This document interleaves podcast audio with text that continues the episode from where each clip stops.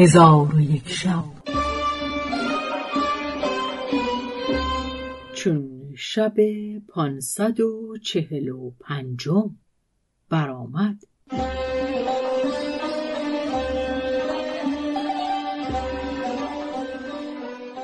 گفت ای ملک جوان سندباد بحری تمامت آنچه در کوه الماس دیده بود به یاران خود حدیث کرد. پس از آن گفت چون لاشه بدیدم و حکایت به خاطر آوردم برخواسته به نزد لاشه بیامدم و از سنگهای الماس آنچه می توانستم جمع آورده در میان جامه و جیب و آستین و بغل خود بگذاشتم تا اینکه سنگی بسیار گرد آوردم. آنگاه دیدم که یکی لاشه بزرگ از بالای کوه به زیر افتاده. من پیش لاشه رفته خود را به دستار بر آن لاشه بستم و بر پشت خوابیده او را به سینه گرفتم و در آن اسنا کرکسی بر آن لاشه فرود آمد. او را به چنگال گرفته به هوا بلند کرد. من نیز از او آویخته بودم و آن کرکس همی پرید و من و لاشه را همی برد تا اینکه به فراز کوه برآمد و لاشه را به زمین نهاد و قصد کرد که لاشه را از هم بدرد و بخورد.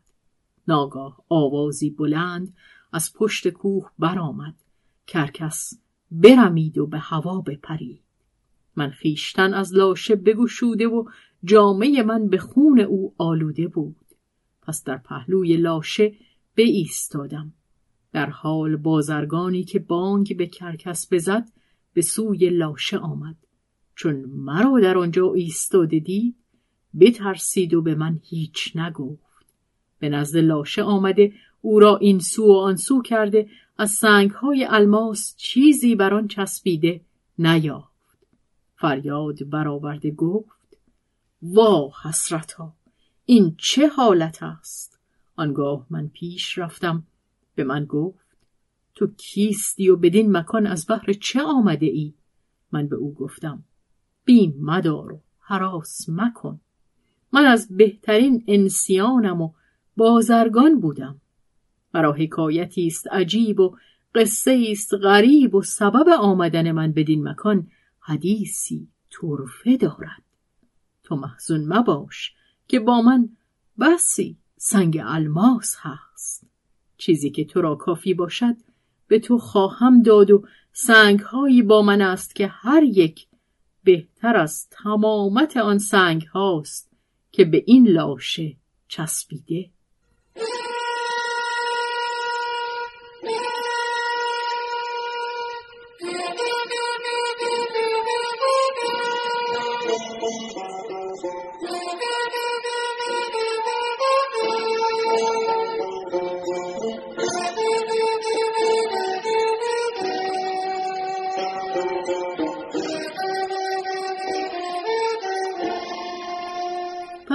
در آن هنگام بازرگان آرام گرفته مرا دعا گفت و شکر به جا آورد و با من در حدیث شد.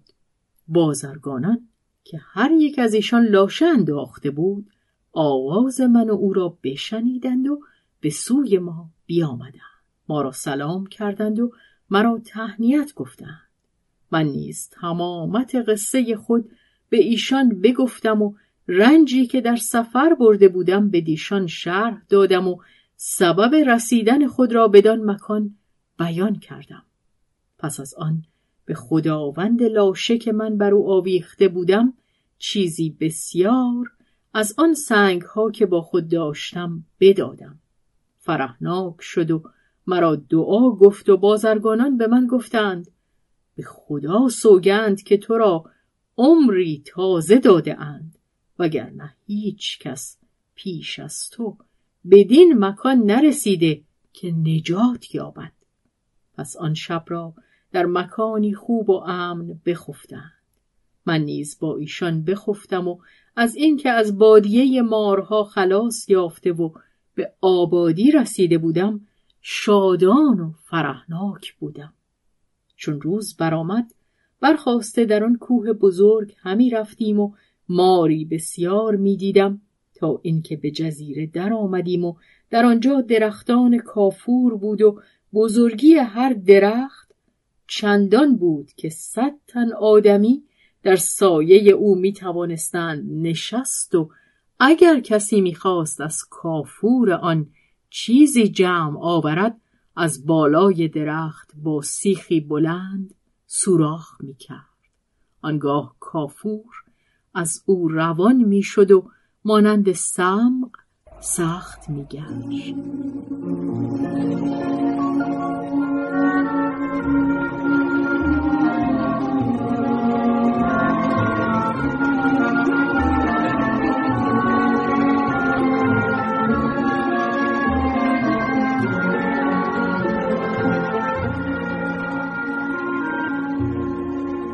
پس از آن همان درخت خوش گشته هیزم می‌شد و در آن جزیره نوعی از وحشیان بودند که او را کرگدن می‌گفتند.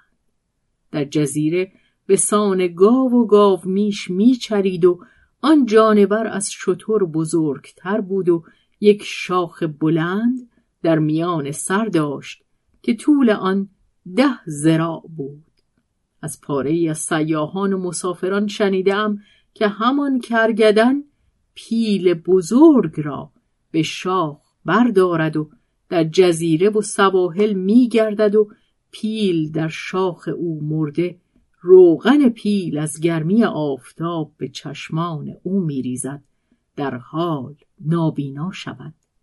آنگاه مرغ رخ آمده او را به چنگال گیرد و او را با لاشه پیل که در شاخ دارد از بحر اولاد خود تومه برد.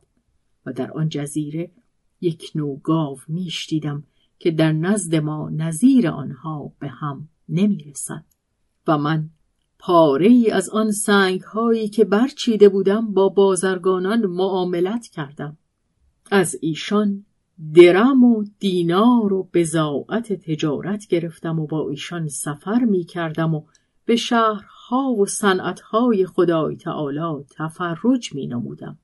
از بادیهی به بادیهی و از شهری به شهری روان بودیم و در همه جا بیع و شرا می کردیم تا اینکه به شهر بصره برسیدیم و روزی چند در آنجا مانده پس از آن به شهر بغداد آمدیم. چون به دینجا رسید بامداد شد و شهرزاد لب از داستان فرو بست.